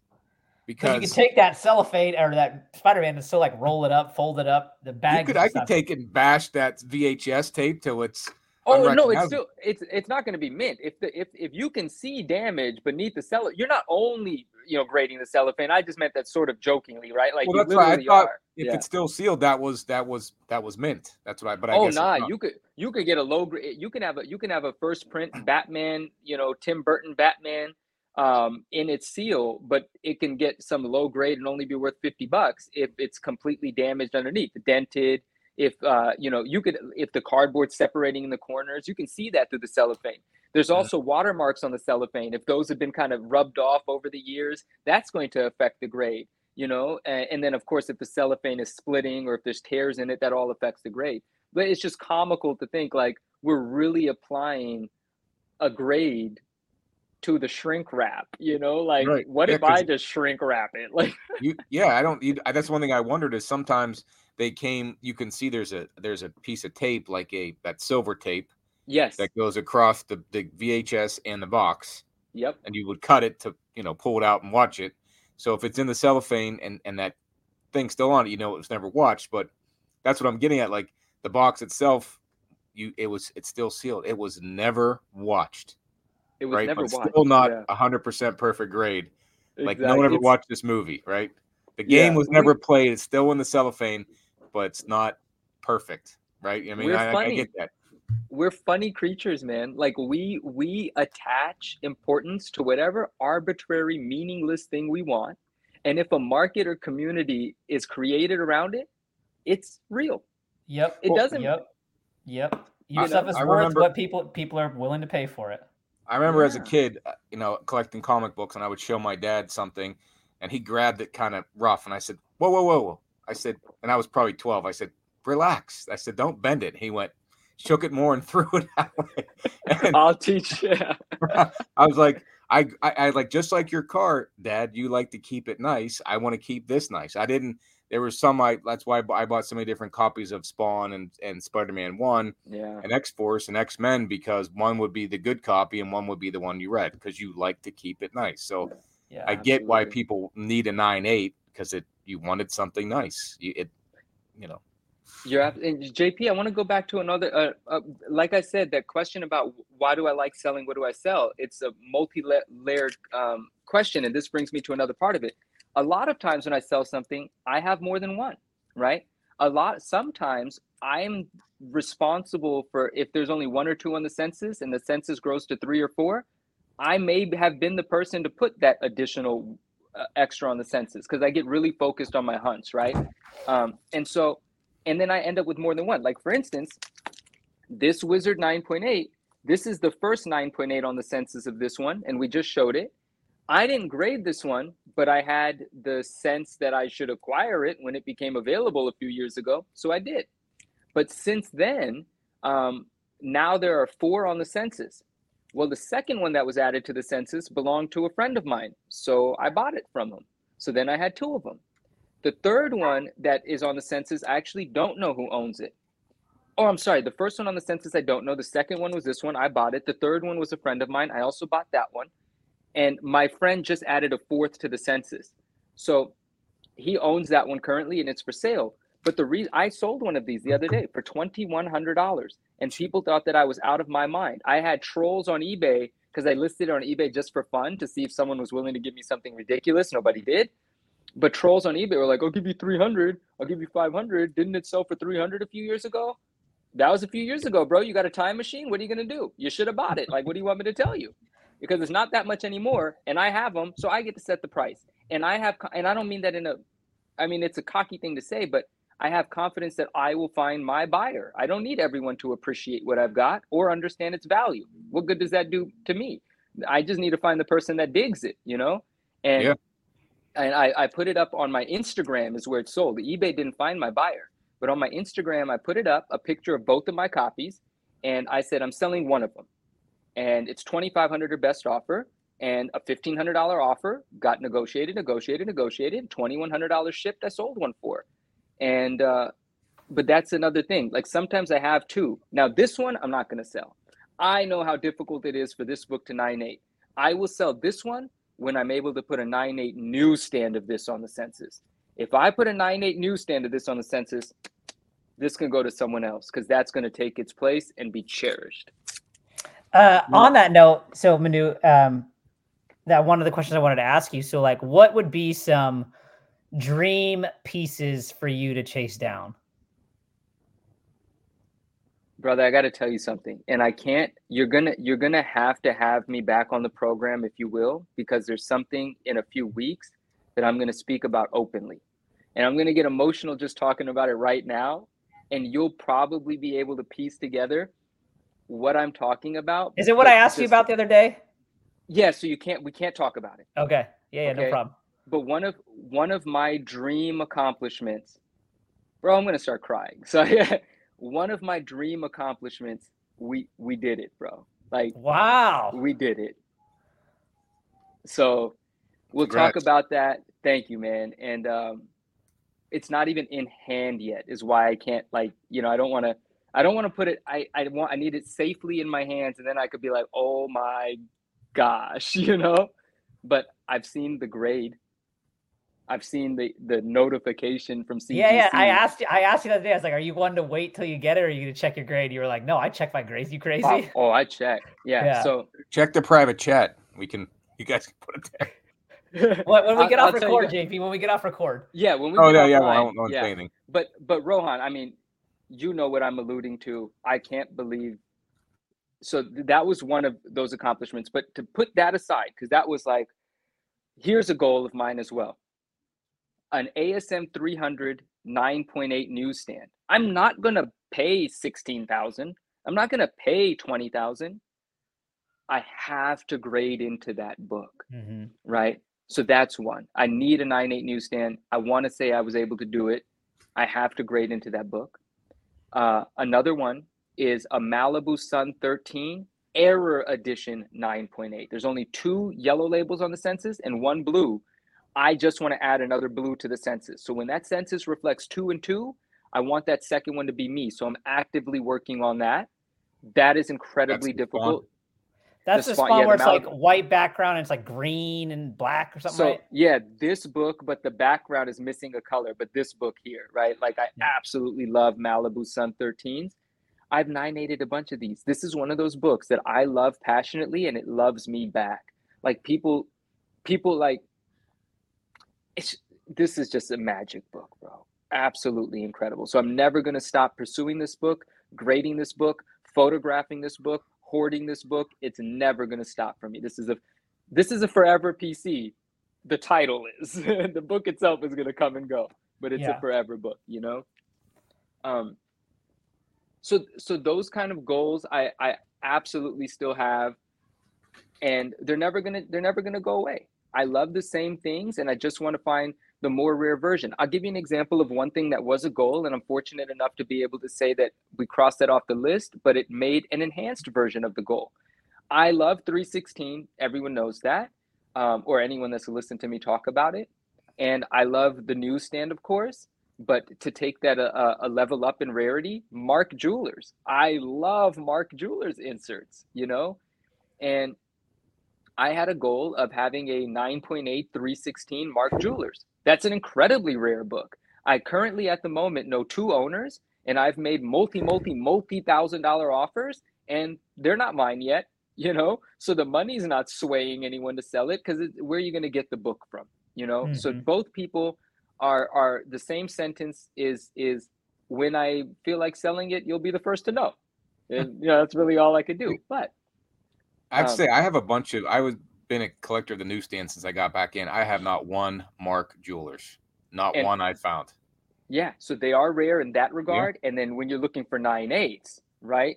So yeah. I, um, I was visiting some family about an hour and a half away from my house, and uh, I had a timer set for this eBay auction that was going to,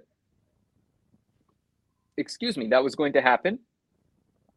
And I'm playing with like my nieces, and um, I was like, oh gosh, the auction, you know. So minutes left. It was a raw copy of a Mark Jewelers 316. But I had previously, you know, the five days waiting for this auction to end, already looked at the pictures as many times as I, I could. Uh, I think I asked for additional pictures from the uh, the seller, and his story seemed sincere. He's not a comic book guy; he's the original owner of this book as well as two others. But this was just the auction for the 316 Mark Jewelers, and I had a price in my mind that I was uh, prepared to pay, and I weighed in certain factors. I was like, you know what, I'm willing to pay about a thousand bucks for this book raw, because it looks like it's no less than a nine six and if I score a nine six Mark Jewelers, I'm easily going to sell it between fifteen hundred and twenty five hundred dollars. Like that's what I was thinking, especially at that market. I was like, I'm going to be fine here. At the very least, I'm going to break even because I don't think it's less than a nine six. So I go into bidding action at the very end. The book ends up after tax and shipping. I won it for less than my final bid, and after tax and shipping, I was close to a thousand bucks. So I get the book in hand. You know, it gets delivered, and it's gorgeous and I knew it had a chance at a 9.8. And certain people try to convince me to sell it to them. And I said, There's no way I can price this book raw for you, and I don't want to sell it to you. It's my responsibility to grade it. See, there's certain books like a Malibu Sun. Like this book um, is a 9.8. This is a guarantee, in my mind, this is a guaranteed 9.8. Well, 9.8 of this book right now is 5,000 to $5,700. A 9.6 of this book is $1,200, $1,100, 1,300 bucks. How am I supposed to sell this raw to someone? I can't because I'm not going to sell it to you for $3,500 because if you get a 9.6, you're going to lose over two grand. And I'm not going to sell it for less than $3,500 because then I'd be leaving thousands and thousands and thousands on the table if it's a 9.8. It is my duty to grade this and look for the buyer that's going to pay five grand. There's no other choice. So with the Mark Jeweler, I mean, there's a choice, but it's not a smart choice. And so right. the Mark the Mark Jewelers book was the same thing. People wanted to buy it because they recognized how good it looked, and I said I can't. I don't even know what a 9.8 Mark Jeweler is supposed to cost. I know that no one would sell it to me for $4,500. So what, am, what do you want me to do? Right. And so I had it pressed. I submitted it. We got a 9.8 on it. We have a 9.8 316 Mark Jewelers. And the thing about it though, and now I have said this is the only book I'll make the exception for. The reason it created a more enhanced uh, hunt is because I got off white to white pages though. Oh. If, yeah, if there was ever a book that I would make the exception for, it would be that. But that means I don't have my grail yet in that book. I need a white page 316 Mark Jewelers 98. I the audacity of CGC to give you the off white on it, that. I think should, there's no reason that uh, it should be off white on a 9.8. For, I, I, agree I know on this one. It's the stupidest I thing. It should be a nine six off white. Even even it, I think it has to be white pages all the way up through nine two. my opinion. I like I mean, that. I like that perspective you share. Like instead of it being a color, have it also reflect in in the grade. grade itself. Yeah. Dude, you know what that would do to the nine eights? Like that would give so much integrity to a nine eight. Like a nine oh, yeah. eight would be unarguably a nine eight. Yeah, that would be a game changer. No, there should be no room.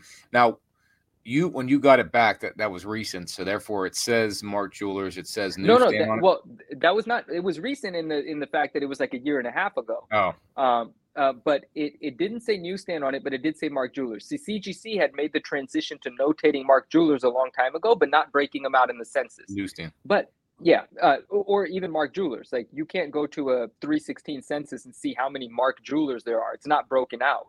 It is but just identified on the, on the, label. On okay. the label. Yeah, on the label it says Mark Jewelers insert, and that's only if you told CGC it has one.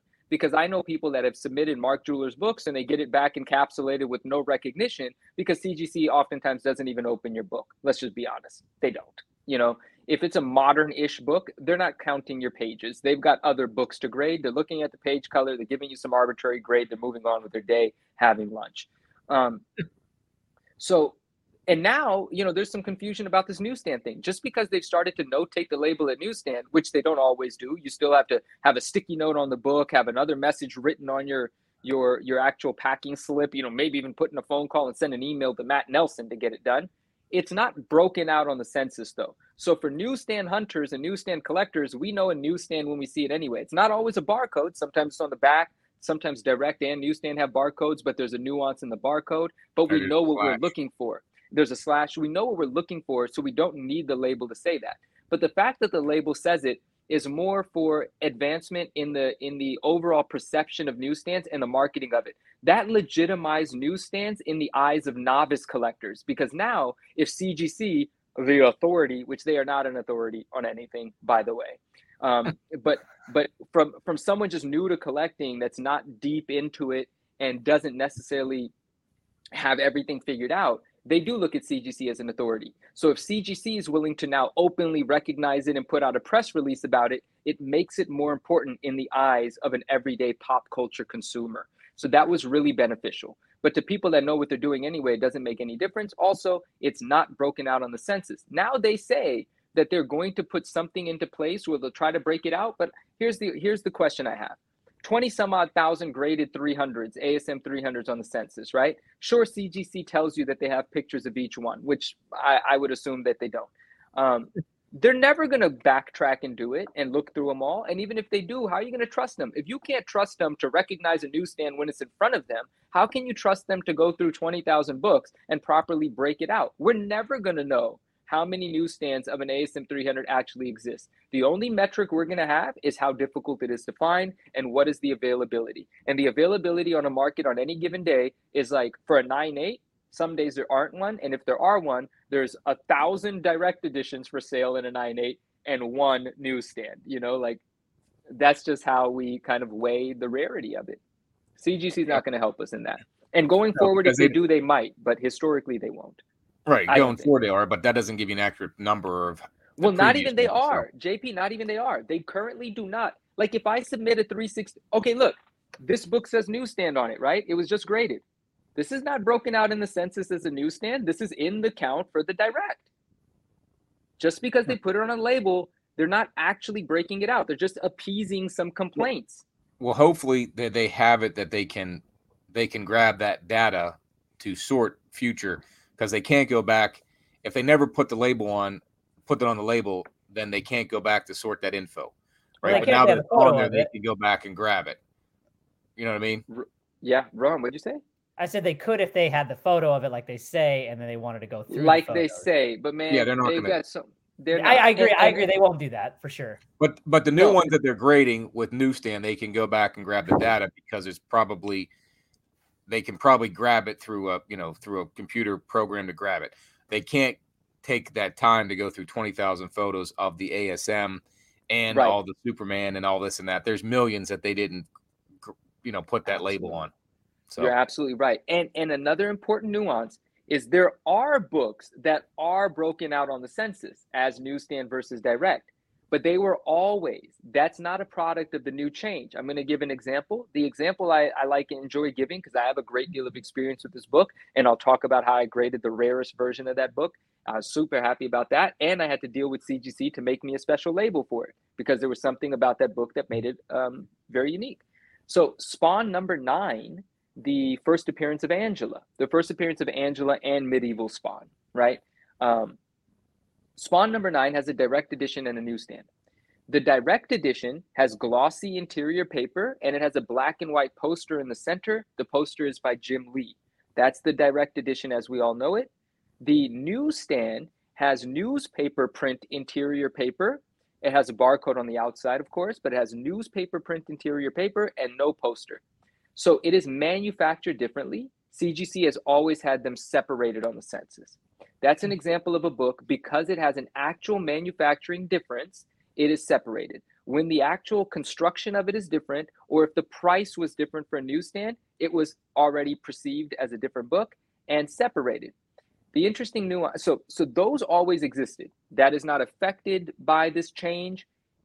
That's just a nuance that had existed for some newsstands, but not all. Because spawn number one, the newsstands and directs are not broken out because there's actually no difference to the construction.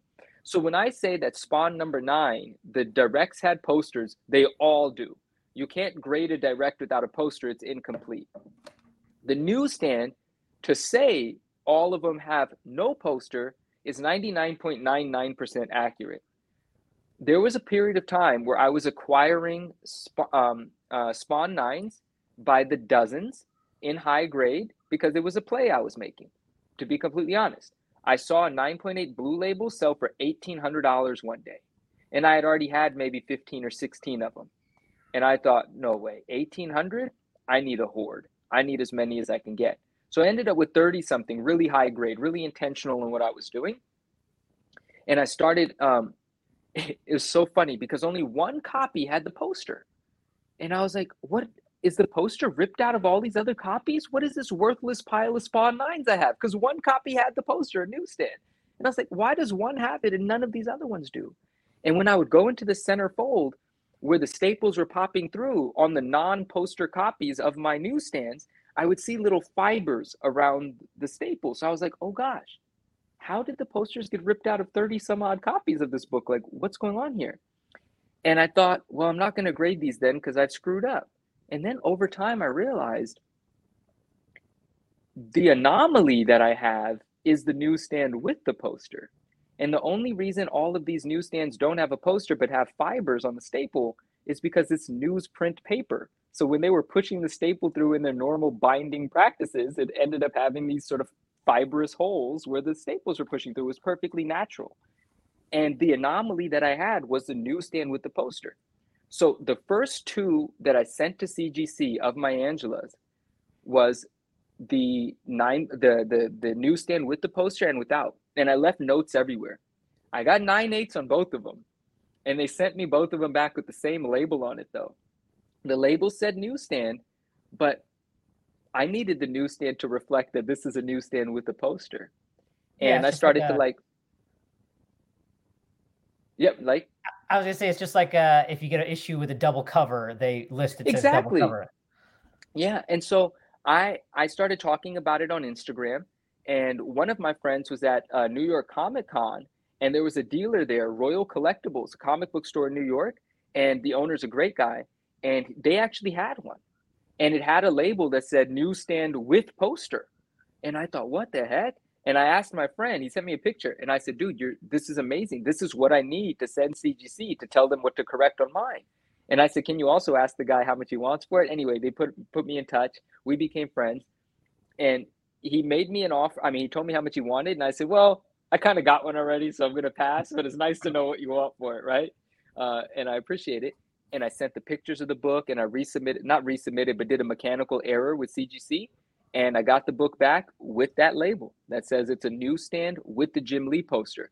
You can buy a hundred copies of that book, and literally you will have a one percent chance, if not less, of one of them having the poster. Again, not directs.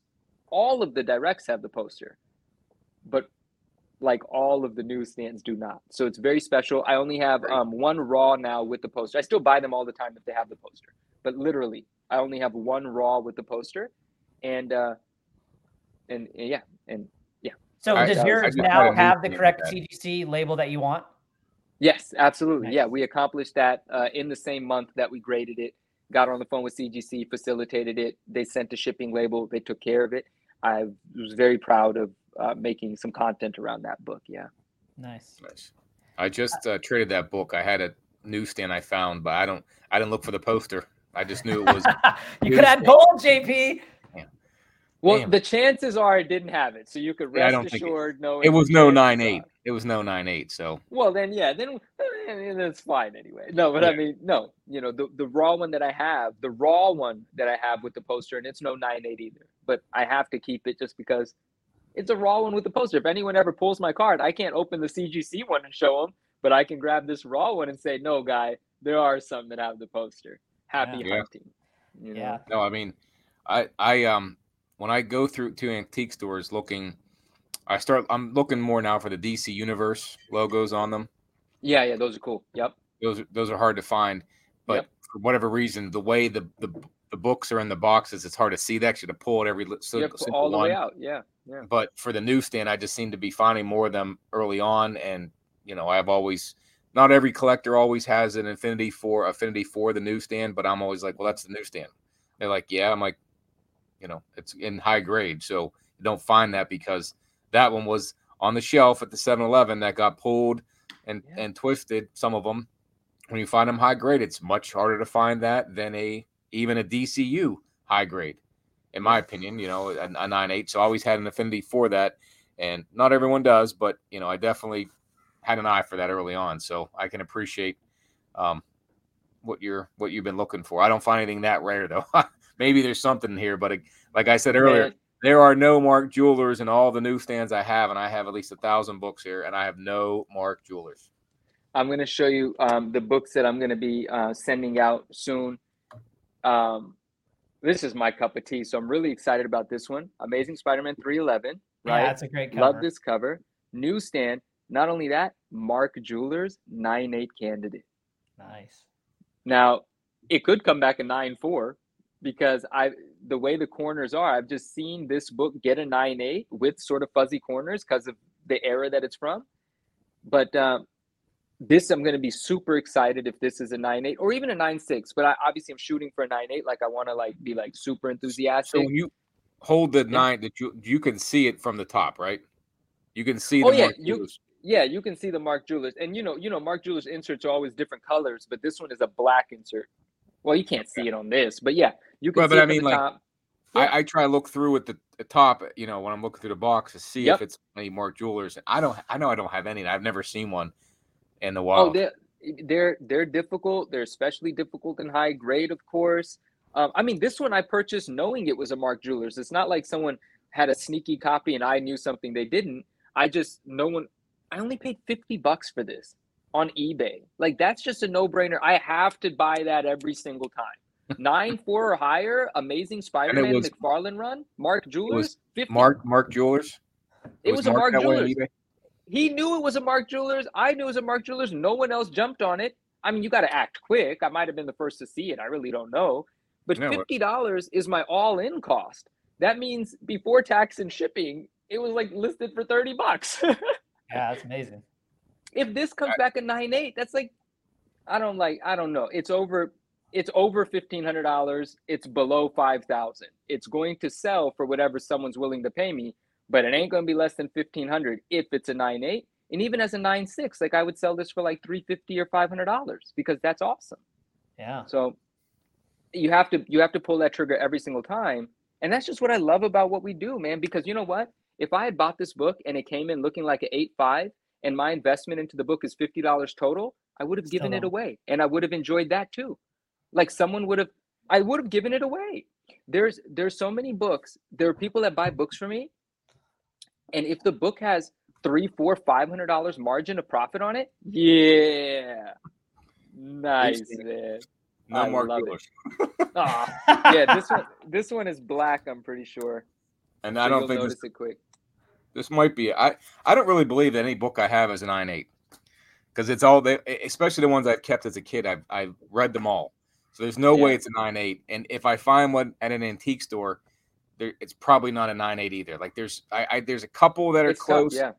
But I would just think like it has to be almost next. It has to be perfect. But like you were saying, that corner part of the era, you know, they they took account some of those things, took for account the era it was from, and a little easier or harder on grade depending on a couple things. So yeah. maybe. No, yeah, it's maybe. it's definitely possible. Um, this this particular one is is not a Mark Jewelers, but it's a nine eight candidate, so it's only right that I send it. I've been selling a lot of these recently um, in, in high grade, but raw for between like 185 and 250. But when it's something that I actually believe is a nine eight candidate, you run into that pricing issue again. I cannot I cannot sell this raw for 1500 bucks because a nine six is only worth 500 bucks, right? So I have to take the risk. I have to grade this book. I'm not going to sell it to someone knowing that it's potentially a $2,000 book. I've got to figure that out. And if it's a nine six, I'm still profitable because I bought it for far less, but I have to grade it. A question. Okay. So you go, you on eBay, right? You got that book for a good well, price. this one did not come from eBay. This one I know, but the other one. This one did. Yep. This, this one did. Okay. eBay. Yep. Yep. So you send that in and you, and you get, and it's worth 1500 and yep. that's that's great margin there. So what's wrong with you taking that raw book, the 252, and if someone's willing to pay you somewhere in between that, if they comes back and I mean I, you, the, the chance you have is losing the highest, the nine eight cost. But yes. if they're willing to pay you that on a raw, and it comes back a nine six, that's that's kind of like well, that's the chance they took, right? And that's exactly right. right? It, that's exactly right. That's why I can't do it because even if that person understands that they made that decision, that person's going to hold it. There's going to be resentment there. We're yeah. I, I can't do. I want a reputation of under over uh, under promising and over delivering, not the reverse. Right. That's the reputation that I've built everything on, and I'm going to continue to. Uh, I sold somebody seven raw Angelas, the Spawn nines, newsstands, nine point eight, because I assumed that there was a risk that for me they weren't guaranteed nine eights. He got five nine eights out of a lot of seven. That's the kind of happiness I want out of someone that buys something from me. All you right. know? And there was actually one time I did what you said. I had this is great. I had a black and white spawn one. Black and white spawn one, right? It's a between three and thirty five hundred dollar nine point eight, and it's like uh, I forgot what it was, maybe like a fifteen hundred dollar nine six. I don't remember exactly. Maybe even oh no, it was a thousand dollar nine six, right? And I had it raw, and it was beautiful. I was like, we can nine eight this thing. And I had a buyer already, someone that's been after. Remember, I told you every now and then someone's like, yo, if you nine eight that book, this is what I'll give you for it. So this guy was ready to give me three thousand dollars for it. And I said, Well, I've got one now, so I'm gonna try to nine it. And you know, when I'm ready to sell it, you're gonna be the guy that buys it. Like that makes perfect sense for me. I love that. But I said, you know what, let's have some fun. I said, if you're willing to give me, I think the price was 1800 I think it was because uh, that I was into the book really good, right? Uh, at a really low cost. And I said to him, if you give me $1,800 right now today, the book is yours. And out of that $1,800, I will absorb the cost of pressing it and grading it. If you get a 9.8, congratulations, you've doubled your money. But if you get a 9.6, you're going to lose $700. The hmm. choice is yours. And he actually committed to it, right? He committed to it. And I felt good about it at the time, but the book actually came back a 9.6. And oh. then I felt so terrible. And I said, brother, I can't do this. I'm sorry. I can't have you lose this money. I'll keep the nine six. Take your money back. I'm so sorry, brother. I, I just don't feel good about that. I get it. We wow. agreed. We're grown ups. But that's not what I wanted. I wanted to be the happy ending, dude. Like right, yeah. you you're shopping with me, you're you're spending thousands of bucks with me this is not the thank you I want to give you. I can't do this. I'm sorry. Right. And so we reversed it. I noticed one imperfection on that book. We cracked it out. We corrected the imperfection and we ninated that book. Nice. We ninated that book. If it went into his collection, he's an end collector. He doesn't grade. It would have never got cracked out and graded. It would have just existed as a nine six that he overpaid for. But I gave him his money back. We couldn't play that. I didn't. I didn't feel good about it but you know, did what we had to do to repress it and regrade it, and got the nine eight, and uh, ultimately sold it to the same person, but for a good deal, right? And everyone's happy, you know. So completely appreciate what you're saying, but that's an actual experience as to why I can't. And Rohan already knew, like, I just wouldn't feel good about it. No, it makes sense. No, uh, it's most people aren't gonna. Uh, when you buy something on eBay, it says returns not accepted. I so know, yeah. it's always good when someone, especially when it comes back a grade they, you know, didn't want, and and you gave them the uh, the upfront, hey, it could come back one way or the other, and you got to yeah. take the risk, and you didn't feel good about the transaction, and someone will buy again from you because you took care of them. Yeah, exactly. Like that. So. I, you may have gained that. instead of that profit, you may have gained infinitely more profit just because of the loyalty you've gained. I firmly believe that, and he and and at that point, yeah, he he, he bought that book for me, and it was several thousand. But he has since then spent up. Uh, he is the the the biggest book that I've transacted with him was eighty five hundred. So I think the trust was built, and I love that relationship, and I'm very happy that we did it the way we did, um, rather than being like, ah, you lost seven hundred bucks. Bye. I got another book to sell you, right? No, it's yeah, uh, yeah, yeah you made it right. Yeah. yeah. So Manu, um, JP and I can talk literally all night, uh, but we should probably wind down. I have two questions for you though. Okay. Uh, and JP, if you also have any other follow up questions, but one, since you are a Spider-Man fan, but you love the '90s nostalgia, yeah, would an AF-15 be something that you would want, or is that not something that matters to you? That's question one. Okay. Oh, you want me to? Okay, question. Yeah, one. yeah, because question two is completely AF, unrelated. AF fifteen is one of the most important things in the world, as I perceive it. I absolutely want one in the collection, but I do not feel a sense of urgency. Um, and that that doesn't mean that. Obviously, I think prices for it are going to go up over time, and obviously, right now is a better time to acquire it than it was a year ago. But here's what I say about AF15 often to people is I don't remember it from when I was seven, eight years old. Hi. Hello. They're they're like I'm going a little past my limit. That's why they're coming in now. Oh, okay, okay. We'll we'll wrap this up. Um, I don't remember it. I don't have that. I have. I know the historical significance, and it has a, a degree of emotional significance because it's Spider-Man, and it's you know the origin of Spider-Man, and so it's tied into everything but it doesn't have an emotional significance because I don't remember it from when I was a kid. You know, the 90s stuff is more impactful to me, but that book is extremely important and I will have one in the collection. Nice. nice. I then, really wanted. yeah. Oh, no, go ahead. Finish that up. I just want to challenge myself. I'm scared of golden age. That's golden age or is that silver age? No, that's silver age. Silver age. Still 63. Silver? Silver age. Okay. Oh, 63. And uh I, I'm scared uh, because I've never graded some. I, I want to buy a raw one and grade it straight up. Straight it's gonna be hard to find. That's the thing too, right? Like I know, and color touch and this and that. I'm not yeah. gonna be able to see any. I don't deal with old. I don't. They all look dusty and messed up to me. I have no idea right. what I'm looking at. People wrote all over those books too. Yeah. What's yeah. to say one that someone wrote her name and or color touched it? So. Well, the guy that, for the episode we just that's dropped. the challenge I want. Jason, he actually was able to buy one raw and it worked out for him. He's actually since sold it, but so it does. It is out there. It's just that's gonna be a lot harder to find than a graded. Oh, one. I know. I know someone that bought a. Uh, um, I know someone that was being offered a raw one, and for for a price. But he said to the person offering it to him, this is recently, to the person offering it to him, he said, "Listen, I'll pay you a bit of a premium, but I'm not gonna buy it raw. Grade it, and I'll pay you what the grade comes back at. You know, like we'll negotiate. If it lands this grade, I'll give you X." But I'm not going to pay you X prior to you grading it because that's way too much risk. I'll pay the premium, but you grade it. So a raw one was made available. I'm waiting for a raw one to be made available to me. Um, and then everything else has to make sense as well. And I'm going to consult with an expert because I can't look at an AF15 and know anything about it. Nothing. Yeah, for sure. For sure. You know, so yeah. And but then my, day, for sure. My uh, last question was going to be, and you know, maybe you don't want to talk too much about it because you're still kind of in plans with this, but you have talked about having your own YouTube channel. Why you just yeah. you know if you want to briefly talk about that, that'd be cool to hear about. I think it's really beneficial for me to talk about it because it, it motivates me to do it some more. And I do drag my feet sometimes, but I drag my feet when other things that are gratifying are working out around me.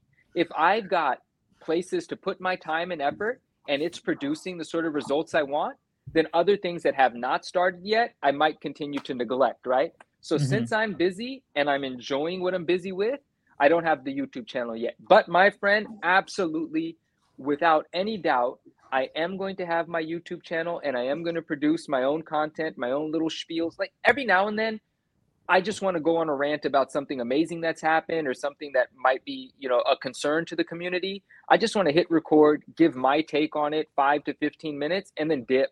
And I just think I have to. So I'm going. Yeah, I mean, you've already shared a number of uh, great stories here with us. So I mean, like, I think you definitely got the content for it. Uh, so I'm looking forward to it, man. But I just yeah. haven't done it yet because you know we're having a good time with a bunch of stuff. You know, it's yeah. whatever. It it'll mm-hmm. happen. You know, I want to. It's that's the, the hobby evolves over time, and you're back into it somewhat recent, and and mm-hmm. Rohan and I are more recent than than you are, and it's definitely evolved for us. Oh, and really? I can imagine with you guys, yeah hey, yeah, you're back in the game comics, and but you're 1977 Nerd Alert. I I had a feeling that Rohan was recent because his name implies so. Right. But JP, I didn't know you were recent. Like, what do you mean recent? Like a year in? It's about a couple months before Rohan, or maybe a couple months after him. No, so I, I was I was spring last year, so I'm not even at a year yet. Yeah, Bro, I was spring what? of 2021. Oh, yeah. nice. Oh, okay, yeah. fantastic. Yeah, Manu, when I bought that 361 from you, that was essentially right when I started wow. I'm dude, I don't it was it was obviously a newsstand, right? Did you buy a newsstand from me? No, me? so you actually posted um both the direct and a newsstand and you were selling them together as a package. Okay. And at the time that was more than I wanted to spend, you know. And so I said, "Hey, if you're open to selling one of these, I would buy one of them." Uh, yeah. and I bought the direct version from you. And then you you said like, yeah, that's actually great because someone actually reached out about buying the newsstand on its own. So if he's in and you're in, let's do it. And so that's how it worked out. It. It's funny because Um, Rohan and I have similar collections, but mine are more newsstand than and his are more direct, and, and some of them, you know, some of the same ones we own. So Yeah. Yeah. And at that Oh, time, I would say, at that time, I would say I was just learning about newsstand as well. Um, and I, what I, what actually I liked at that time about the direct too is you were like the direct is a potential nine eight candidate. The not the newsstand, you were like it's probably a nine four, something Oh, like that. You said to me, yeah. Okay. Did Yeah, you go on to grade that? Did we actually do our right on the grade? No, actually, so I'm a big fan of uh, the CGC custom labels. So Yeah. I still have that one, and I'm waiting for them to do another Carnage label, and then I will Man, do that one. Carnage label that they used to have is one It's of the best labels they Yeah, ever did. right. So I, I'm hoping that there's another one that comes down the line, and then I will do that then. And you guys said you two can talk for hours. I can literally keep going, so I'll stop, and you you guys control. Let me know what's happening now, because yeah, you, dude. When we're talking about stuff like this, when we actually like each other as human beings and we're passionate about the stuff, come on, dude. Oh, that's the man. best part about this. That's Oh, why yeah. this is. I can sell anything. I can be out here selling used cars. When are we going to get together and actually have a conversation we want to have? Mhm. Selling crap we don't care about. Yeah. right, It's not. It's not the same. This is life. It's not seller dealer. It's life. It's all encompassing. It's a community, Yeah. and we, we do whatever we want within it and respect it. And I love it. yeah, it's Yeah. it- it- oh, go ahead, JP. I was gonna say it's been fun for myself to get back into it. I was a big '90s guy. I'm probably older than both of you guys by about five years or more, but um, I definitely was, you know, into McFarlane big time, and that's what I collected. So, um, my first couple months back was buying all the books I got rid of stupidly as a kid. So, Right. Right. you know, right. hence I, I I got them. So, you know, still on the hunt though, but uh, um, definitely you definitely have a much cool, much cooler niche in this market with uh, what you're looking for. I think that's pretty neat. So, I like Yeah. I like what I heard today. Interesting stuff. So Yeah, and we uh, man. That's cool. absolutely, absolutely would love to have you on again down the line, especially uh, especially once we're posted the news you're gonna have announced in a few weeks. I can not I'd be honored. I can't wait. Thank you guys so much for having me. Obviously, JP, this is you and I. This is our first time speaking, so really nice. And um, Good. thank you. Uh, what a pleasure. And Rohan and I, we we became friends a while ago after exchanging some messages and stuff. So I'm happy to, to call you guys my friends and be a part and, and to continue to kind of grow our community. So just thanks for having me, man. Like that's really definitely awesome. I appreciate having you. It was great meeting you today. Great content, uh, interesting stuff. I really I really enjoy it. So We're gonna Yeah. have a lot more to talk about, man. 2023 Yeah. just starting, and already we've done so much. It's gonna we're gonna be we're gonna talk about some things. Yeah, I love it, man. it. Definitely. All right. Well, Man, it was great. Uh, man, it was great seeing you. Uh, Rohan, great to talk to you again. This is twice in one week for us. So it's Yeah. always, uh, Awesome. fun. I talked to you more than my wife recently. So, so hey, guys, peace out. Have a All right, everyone, week. have a good one. Thanks for hanging out with us, guys. We'll talk to you later. Take care.